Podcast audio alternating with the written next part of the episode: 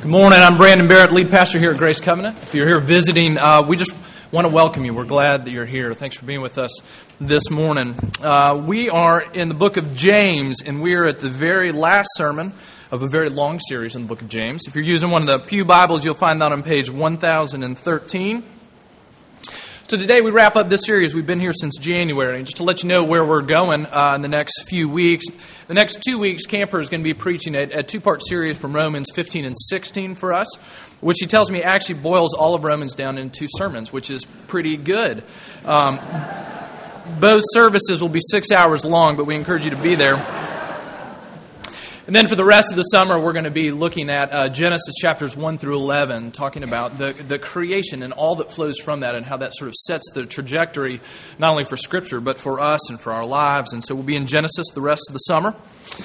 But now we turn uh, to James in these last couple verses, verses 19 and 20. Let me pray for us and then we'll read. Let's pray.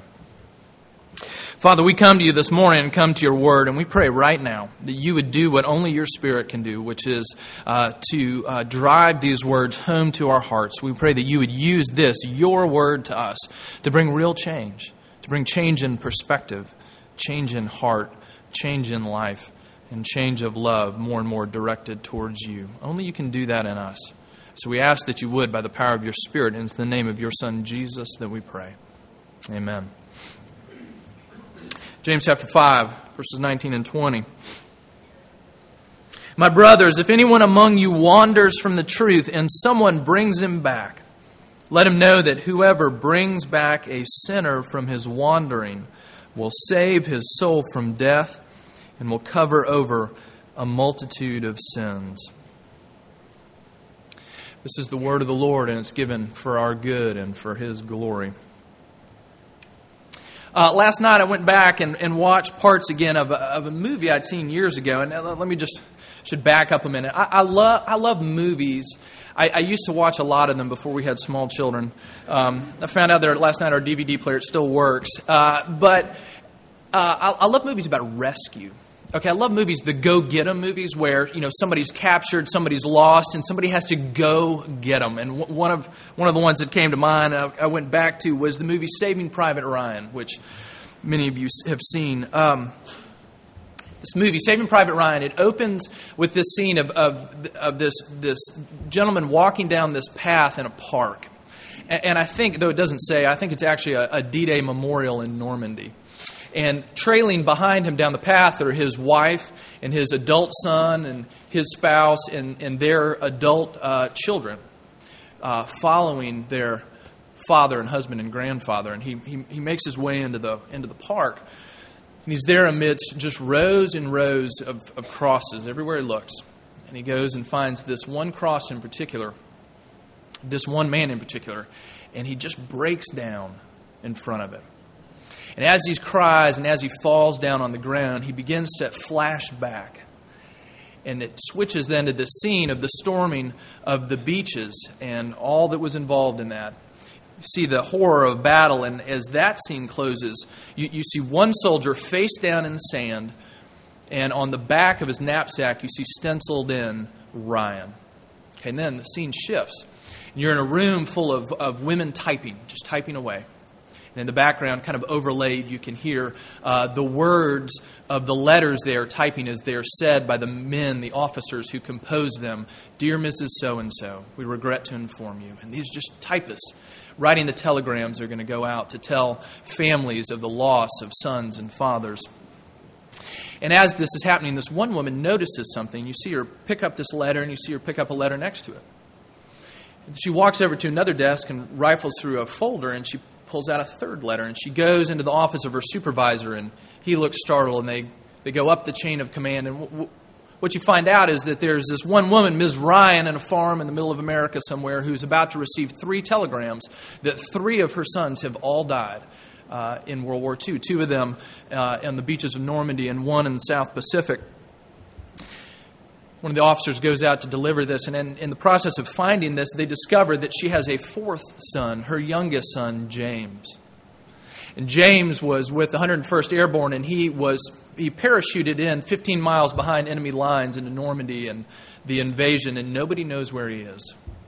And as the officers talk about this, the senior officer pulls out of his Bible a letter from generations before in his family, and it reads the letter and it says something like this You know, ma'am, we regret to inform you of the death of, uh, of all five of your sons.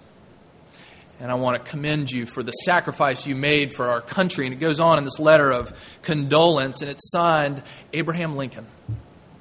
And the officer holding this letter looks at the other officers and says, James Ryan is somewhere in Normandy, and we're going to send someone to go get him. He is coming home. And they go on this mission of rescue.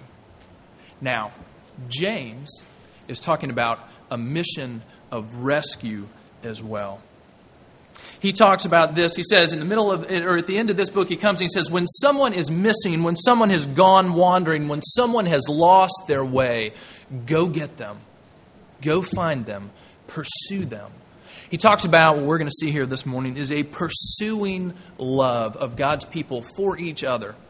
And he breaks it down for us. We're going to see this morning the need for pursuing love, the beauty of pursuing love, and something about uh, direction as we together pursue this kind of love. Okay, first, the need for pursuing love. Look with me in verse 19. My brothers, if anyone among you wanders from the truth, if anyone uh, one among you wanders from the truth, he's got this picture of, of life being led as a journey, and there is a truth that we live in light of and follow. Person who embodies our truth, our God who speaks truth to us, and he pictures this wandering from it, straying off course. We've mentioned several times throughout this series the, the uh, similarities that the book of James has to the book of Proverbs and the way James was steeped in Proverbs. And Proverbs often pictures this, pictures our lives as, as a journey along a path. Here, here for example, is one uh, section from Proverbs 4. It says, Put away from you crooked speech and put devious talk far from you. Let your eyes look directly forward and your gaze be straight before you. Here goes. Ponder the path of your feet and then all your ways will be sure. Do not swerve to the right or to the left. Turn your foot away from all evil. Because life is a path, and it is one that we can wander from. Life is a path for the believer of following God, and James reminds us that sometimes we wander. Now, if you think about times when you've been lost, um, I've been lost a few times, uh, and a few of those I, have been lost w- with my wife. But you, you, know, when you get lost, it's, it's, it's rare that you're, that you're reflecting to yourself, we're in the process of getting lost now.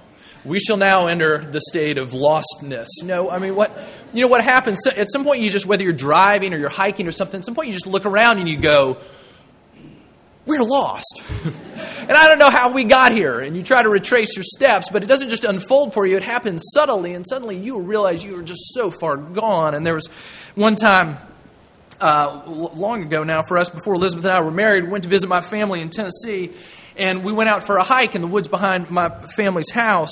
And my parents sort of pointed us down this trail that goes down to this river. And, and so I, th- I, think we found the river, and then we started coming back, and we started to realize we didn't recognize anything around us. And we suddenly came to the realization of we were just lost. It was Elizabeth's birthday. Happy birthday. we're, we're desperately lost. This is going to be a short hike, and now it's a long hike. We ended up uh, several miles away from our house on a road, had to walk back at that point, utterly exhausted. We're glad we found our way back eventually. But you know what it's like when suddenly you realize you are just lost? James is pointing us to the, uh, a circumstance in which, and just a condition for us that we can often fall into of spiritual lostness. He says that it is possible to go spiritually lost, to wander and not know how you got where you got after that. So he talks about this wandering. He says there are things that can grab hold of our hearts that pull us away in such a way that we look around one day and realize there I was following Jesus, living life in relationship with God, and something, what went wrong? What happened? I found myself in just this dry place or in a totally different world. Where have I gone? Listen to what Hebrews 3 says about this kind of wandering. It says, Take care, brothers, lest there be in any of you an evil, unbelieving heart, leading you to fall away from the living God. But exhort one another every day, as long as it is called today, that none of you may be hardened by the deceitfulness of sin. In our wandering, this is often so much what gets a hold of our hearts the deceitfulness of sin, the deceit of it. There's something that comes in and grabs hold of our lives that speaks lies to us, It tells us there is life and truth, and all the while it is leading us in the wrong direction. If you're like me, maybe you found out as you've been confronted by others in the course of your life that, you know, we are often blind to our own issues. We're often blind to our own wandering. Maybe we see them, but we tend to minimize them. Well, that's true of me, but it's really not as serious as you're making it out to be.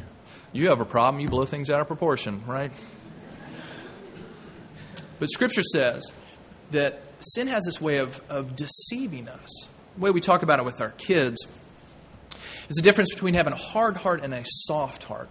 One of the beautiful things about small children, at least, is that you can, you can read the state of their heart in an instant because they just took a train and clobbered their sibling over the head with it. Like there's no subtlety about it.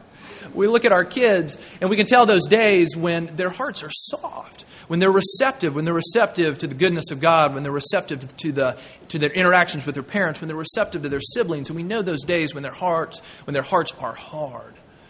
And they have sealed themselves off. When we talk to our kids, we say, you know, are, is, is your heart soft now? Is it, is it open? Is it open to God and is it open to others? Or is it like a fist? Is it closed to God and is it, clo- is it closed to others? Scripture says this is what is so quick to happen to our hearts deceived, and hardened. Maybe you can think of times this kind of wandering and hardening for yourself. I remember uh, my freshman year in college, after growing up in a, in a great church, uh, being a part of a youth group that was um, that, helped me grow enormously. Had uh, adults that were part of that that really invested in my life, and I went off to college. And there I was on my freshman hall, and it, it didn't take too long before I looked around and thought, you know, I don't know if anybody ever told me this, but I had in the back of my mind, based on everything I'd ever been taught, that people who were not following Jesus deep down were really just miserable and lost. And I looked around and I thought, these guys don't seem miserable. they seem like they're having a lot of fun, and more fun than I'm having, in, in fact. And that began, began a process for me my freshman year of just looking around going, is all this stuff I grew up believing, is this even true? I mean, does it really have any relevance? Does it work? And whatever work might mean. And um, now I will say, over my time in college, I, I, I learned more of the stories of my friends. It wasn't as simple as maybe it appeared for me in those early days. But I remember just coming home for Thanksgiving break, just really disillusioned. Just thinking, I don't know about all this stuff I've been claiming all this time. So I called up uh, a man who had been a, a mentor and a pastor to me, and he said, Why don't you come over to my house? Let's talk. So I went over there. He said, Come on, let's, let's go for a walk. And, and we walked and talked, and I, I told him about what I was going through, and I told him about my year so far. And to this day, I, I can't remember anything that he said to me. But I can tell you what he told me and what he showed me. Somehow I walked away from that conversation. I said, You know, there's a man 25 years further down the path than I am, following Jesus, working it out taking one faithful step in front of another. And I said, that is a picture of what it means to follow Jesus. As um, slippery as it all seems to me some days, there's a picture of what it means to follow God. It is real. And that means I can walk along this path as well. And it just came at this incredibly pivotal, pivotal point for me. Now, when we look around, it, it, doesn't take long. Every few months, we'll open up the newspapers, or you'll hear about from a friend about a pastor or a Christian leader who's just fallen into incredible, egregious sin, done things that cause them to lose their ministries and lose their families, things that maybe make them walk away from the faith itself. And it happens certainly not just to pastors but to any kind of person. But that just sort of highlights. I mean, here you've got these people that uh, are religious professionals, right? You know, I mean, went to seminary, know the Bible, pray, are involved in ministry, seeing God change the lives of people around them. You would think, sort of, if well, if anybody's if anybody's safe from this deal, you would think it would be them. And we look around and realize, no, because we see even incredible examples like that and this um, I've seen it around me as well. This mentor of mine who went on over the next few years as I uh, really trained me and trained others in, in ministry. Benefited hugely. I, I can't imagine what ministry would be like without my interaction with this person. But in the following years, He went on to leave the ministry. Then he went on to leave his wife and his children. And I found out most recently went on to just turn his back on Jesus altogether. James says, Beware because we can wander. Happens in big and dramatic ways like that. And it happens in smaller ways for all of us. We are people who are prone to wander. Sometimes in life altering and defining ways, sometimes in the smaller ways where we eventually get shaken back on track, but our hearts are prone to wander. We're going to, I think at the end of the service here, we're going to sing the, the hymn, Oh, come, come, thou fount of every blessing. Let me read the last stanza to you. Oh, to grace, how great a debtor daily I'm constrained to be. Let that grace now, like a fetter, bind my wandering heart to thee. Prone to wander, Lord, I feel it. Prone to leave the God I love. Here's my heart, take and seal it. Seal it for thy courts above. This hymn is us, prone to wander. Unless you realize that's true of you, then you're likely to see the gospel, the good news of Jesus' forgiveness for us, is something that came in and changed your life at some de- uh, decisive moment in the past, but then not now connect in this moment with your great and ongoing need for God's mercy and His love and His intervention even now. Consequently, maybe your experience is little joy, little warmth of soul that is born from knowing and tasting God's love and provision for you right now, at this moment, in your need, in my need. See, if you don't get this, then the gospel will be good news for you in the past, but it won't have the freshness and the vibrancy and the transforming power of good news that you hear and taste and live out every day. Because there's never a place that we somehow magically come to in our spiritual journey and maturity in which we don't constantly have to keep our eyes on Jesus all the time because we are prone to wander. So, James tells us that we are a people always in need of this kind of pursuing love. But he goes on and talks about the beauty of pursuing love. All right, now think just for a moment about how, in one way, how shocking and jarring these two verses are compared to everything else that came in the book of James.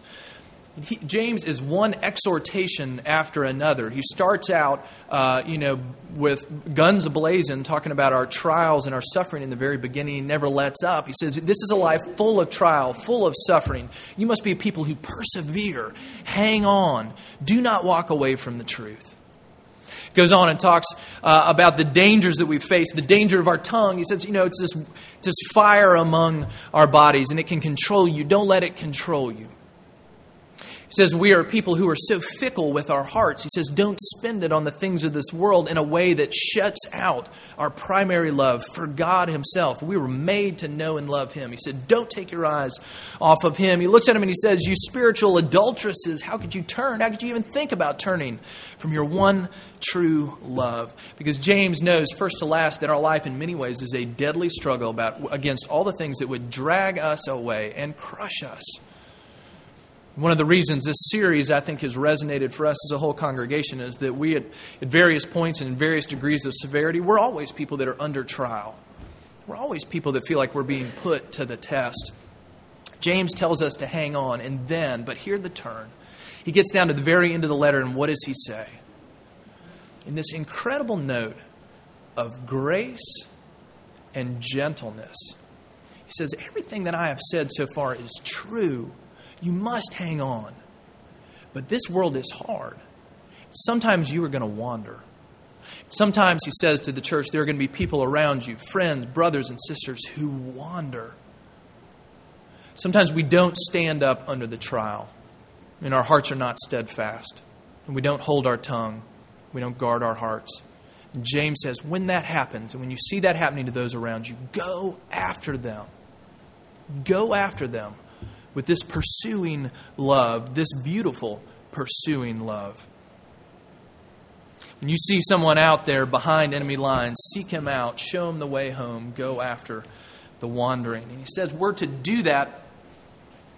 It's a picture we get first to last in Scripture because we follow a pursuing God. Our God pursues us. Our God comes on a rescue mission after us. And we get picture after picture of that through the pages of the Bible. Think back to a couple examples in the Old Testament. The book of Hosea, this prophet, God tells Hosea, He says, I want you to go marry a prostitute, and you're going to have a hard marriage. And when she leaves him, and is taken back into slavery, he says, I want you to go buy her back. Go after her, because this is the way I love my erring, wandering people. Go get her. The book of Jonah, the reluctant prophet, right? God tells him to go give this message of uh, call to repentance to Israel's enemies, and Jonah says, No way. And he turns his back on God, pulls out the map, he finds the point furthest away from Nineveh where he's supposed to go. He gets on a ship and he heads there. And what happened? God comes after him, won't let him go.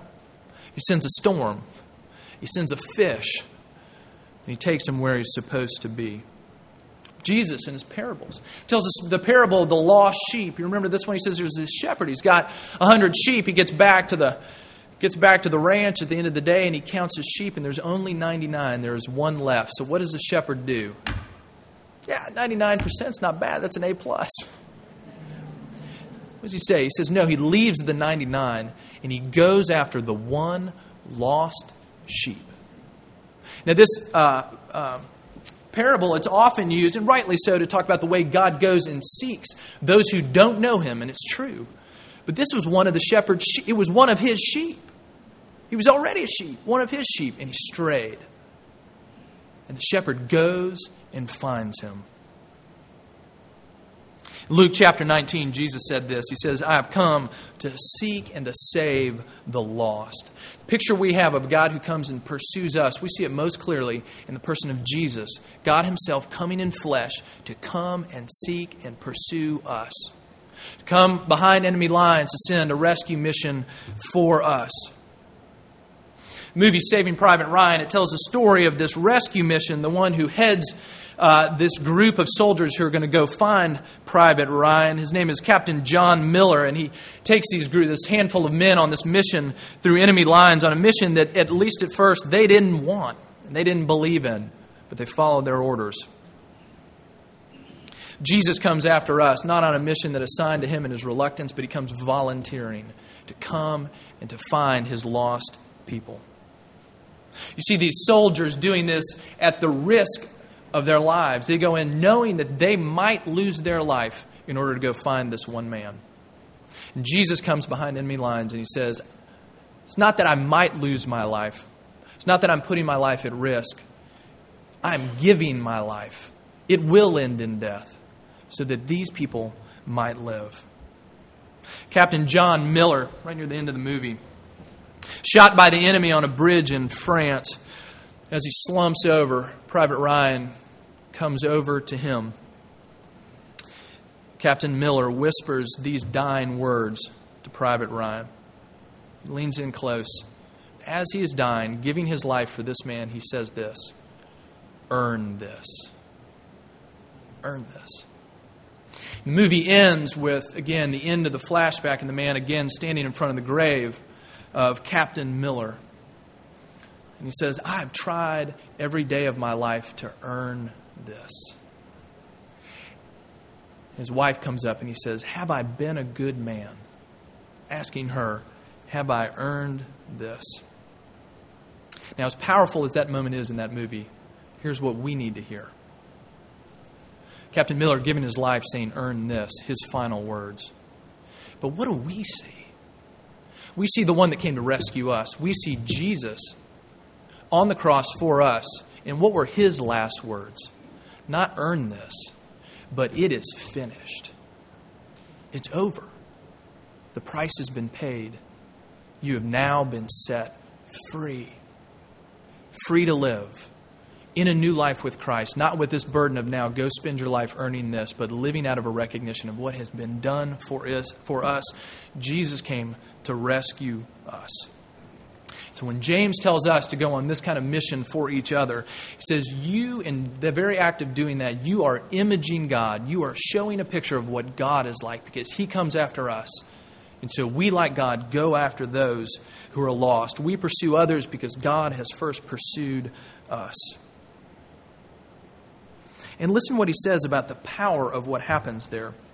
My brothers, if anyone among you wanders from the truth and someone brings him back, let him know that whoever brings back a sinner from his wandering will save his soul from death and will cover a multitude of sins. He says we actually get to participate in the final salvation of these people. Now, what in the world does that mean? Because there are a couple different questions you might be asking. One might be this You know, I thought, I thought if somebody comes to faith in Christ, if God grabs hold of them and brings them to life, that they were now secure. That, that you know, in the way uh, Reformed theologians have termed this, it's, it's the perseverance or the preservation of the saints. That when somebody comes to faith, God's going to make sure that they that they persevere, that they will stay in the faith. That is certainly true, but there, you get more than one perspective in Scripture. Okay, you, we, we, read parts of Scripture that tell us about what our salvation looks like from 20,000 feet looking down. Here's where it's going. Here's how God is going to see it faithfully through to the end. But James brings us right down to ground level, right down in the thick of it, where we don't know how anything's going to end up right in the middle of any of our lives. And he says, he says, when you go and call someone back, help lead them back to repentance. He says, You are being a part of God's plan to save that person from death. Because though when we are wandering and lost, we come to that moment where we look around and realize, what happened? There was that moment that just sailed right past us when we started to take a foot in the wrong, in the wrong direction. When we started to wander, even imperceptibly at the time, uh, imperceptibly wandering away. But James says there is a way to be reclaimed, to come back on the right path, and we need someone to help get us there.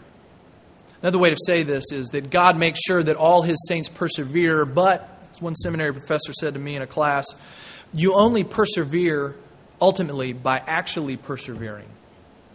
In the mess of our real lives, we don't look at each other and say, you know what? I'm sure God's going to ultimately bring that person home. What do we do? We say, come back. Where are you going? Another way of thinking about it and the way we participate is think about it this way. You, you're at the swimming pool. Your kids are older than mine, so they can swim and you can read a book. I'm desperately looking forward to that day. Suddenly you hear the. Um, you, you, hear somebody scream and you, you see the lifeguard dive into the pool, and there's your child in the deep end. And the lifeguard pulls him or her out gets the water out of their lungs, and they're saved. Now, let me ask you this Who saved your drowning kid? There's more than one way to answer that question, isn't it? Because in that very moment, you're going to be saying two things Dear God, thank you for rescuing my child. And you're right, God's goodness. And at the same time, you're going to go up to that lifeguard and say, Thank you for rescuing my child. They're both true. God uses instruments to accomplish his purposes. And that's all James is saying to us here. God is the one who rescues, but he says he, he's inviting us in. He uses us just like that lifeguard to step into the lives of others and grab hold and bring them home. He says you can know when you step into those moments you're a part of God's plan to bring ultimate healing and restoration for this person. He calls us into that that kind of rescue mission. Now, let me just wrap up with just a couple thoughts about direction for, for pursuing love. Just a few thoughts on what does this look like and what do we need to embrace in order to do it well. One thing this clearly, I think, implies for us is that living the Christian life is a community endeavor. It is not just you and Jesus. He calls us into a people, and one of the reasons he does that is because we are people who must stand together. The only way you are going to know that someone is wandering is if you know them, if you're a part of their life. You see which way they are headed. The only way anyone is ever going to be able to step into your life in those crucial moments when you are wandering is if they know you, if they're a part of your life. If our lives are bound up together in such a way that we know what is happening as it happens, it necessitates this sort of close community with each other. Elizabeth told me the story uh, recently of um, her mom is one of four sisters. Elizabeth has these three aunts, four sisters. Her mom's the youngest. They were together for a family gathering a number of months ago, and they went uh, and they went over to one of the aunts' houses and had dinner. And afterwards, the rest of the sisters got together and said, that meal was terrible. It was horrible. And our sister has never cooked a bad meal in her life. And then the next night, that sister went over and helped one of the other sisters prepare dinner at her house. Afterwards, the sisters got together and talked and said, Did you see what happened tonight? Tonight's meal was bad, and it was her fault. She didn't even salt the chicken. I don't know what that means, but Southern women say stuff like that to each other. but here's the point these sisters got together and said, Look, something is terribly wrong with our sister. What is going on? Something is up. They knew her. They knew that the wheels were falling off the bus and they loved her. I know it's funny. but they did. When they, when they saw that and when they said that to each other, what they were really saying was, We love our sister and something's wrong. Are we going to be a community such that we know when something is wrong? That we know when we burn the dinner, we know we haven't salted the chicken? It's only going to come by investing in each other. One of the ways that happens in our church is through being tied to each other in home groups or other ways of being involved here. You've got to know other people and they've got to know you. And here's one way to know if that's happening well for you in your little niche of connections here at the church. What kind of prayer requests do you share with those other folks? Lord, help me in this ailment. Lord, help my brother, my sister, my child, my grandchild. They're going through a hard time. Lord, this happened or that happened. All, all good, legitimate prayer requests. But how often, in, even in our asking for prayers, do we say, Let me let you in? Not just the stuff out there. Let me tell you the stuff that's going on in here. And how ready are people in your small groups to share that with you? Or are we keeping our faith in each other at a comfortable distance? Are we letting each other in? That we might be known in this kind of way. Knowing each other that way is going to be messy. It's the only way we're going to be a part of this great work of bringing the wandering home and being brought home ourselves in our own wandering. And just a couple other things. Wandering has to do about a direction, a trajectory of life that is becoming more and more off target as people's lives are turning more and more away from their God in the pursuit of Him. And so we have to be careful. It's not simply a misstep you see in somebody else's life. You know, we're not the sin and wandering police that throw on the lights whenever we see something around us, but an attentiveness to look into, into each other's lives and see is there something is there something going on here? Is there something deep that's happening that needs to be spoken into? And then lastly, we have to do it humbly, in humility. It comes from a couple things, knowing that we are all prone to this. We're all prone to wander. Some of us have tasted it in serious ways and seen others bring us back. So, humility is needed both for us as we pursue others and for us as we are pursued by others. I remember this one time, soon after graduating from college, uh, several, there were several couples of us that were friends with each other, and the first of these couples to go and get married went and lived in a bigger city than any of the rest of us had lived in before. And as we watched them get married and start to make some choices, several of us started to be concerned. They went and got a new apartment at a price that sounded just astronomical to us. We looked at some of the choices they were making and we came to them and we said, Look, what is, what is going on? And they said, You know, here, here's, here's what it takes to live in the city. Here's what we're about. Here's what's going on. And we said, Okay. And as the years have gone by, we've gone off to live in cities ourselves and realized how naive our expectations of what a good, fair rent was. And We've watched this family as they have faithfully raised their children, as they've gotten tied in their local church, as they've been heavily involved in missions, as they've loved their neighborhoods and their neighbors and their neighbors' kids. And we're just amazed at the ministry that's happened in this family's life. It was just one of those points where we went and said, We think you might be wandering. And we realized they weren't. Because we have to be humble and we can be wrong. But that relationship was maintained a relationship of care and of love for each other. But we have to wade into it together. James says, when you see someone wandering, go after them. And for you, if you are wandering, turn around and let someone in. Don't keep going down the path you're going now. Come back. Let others put their arms around you, help you walk back to, that we might do this together. Let's pray. Father, we thank you that you care about us in our wandering, that you have a soft heart to us, even when we often have a hard heart to you. That even here at the end of James, that you exhort us amidst the realities of the difficulties of this life, knowing that there are times when we most certainly fall short, and sometimes in grievous ways, reminding us to be a people that would go after each other in love, in care, to bring each other home.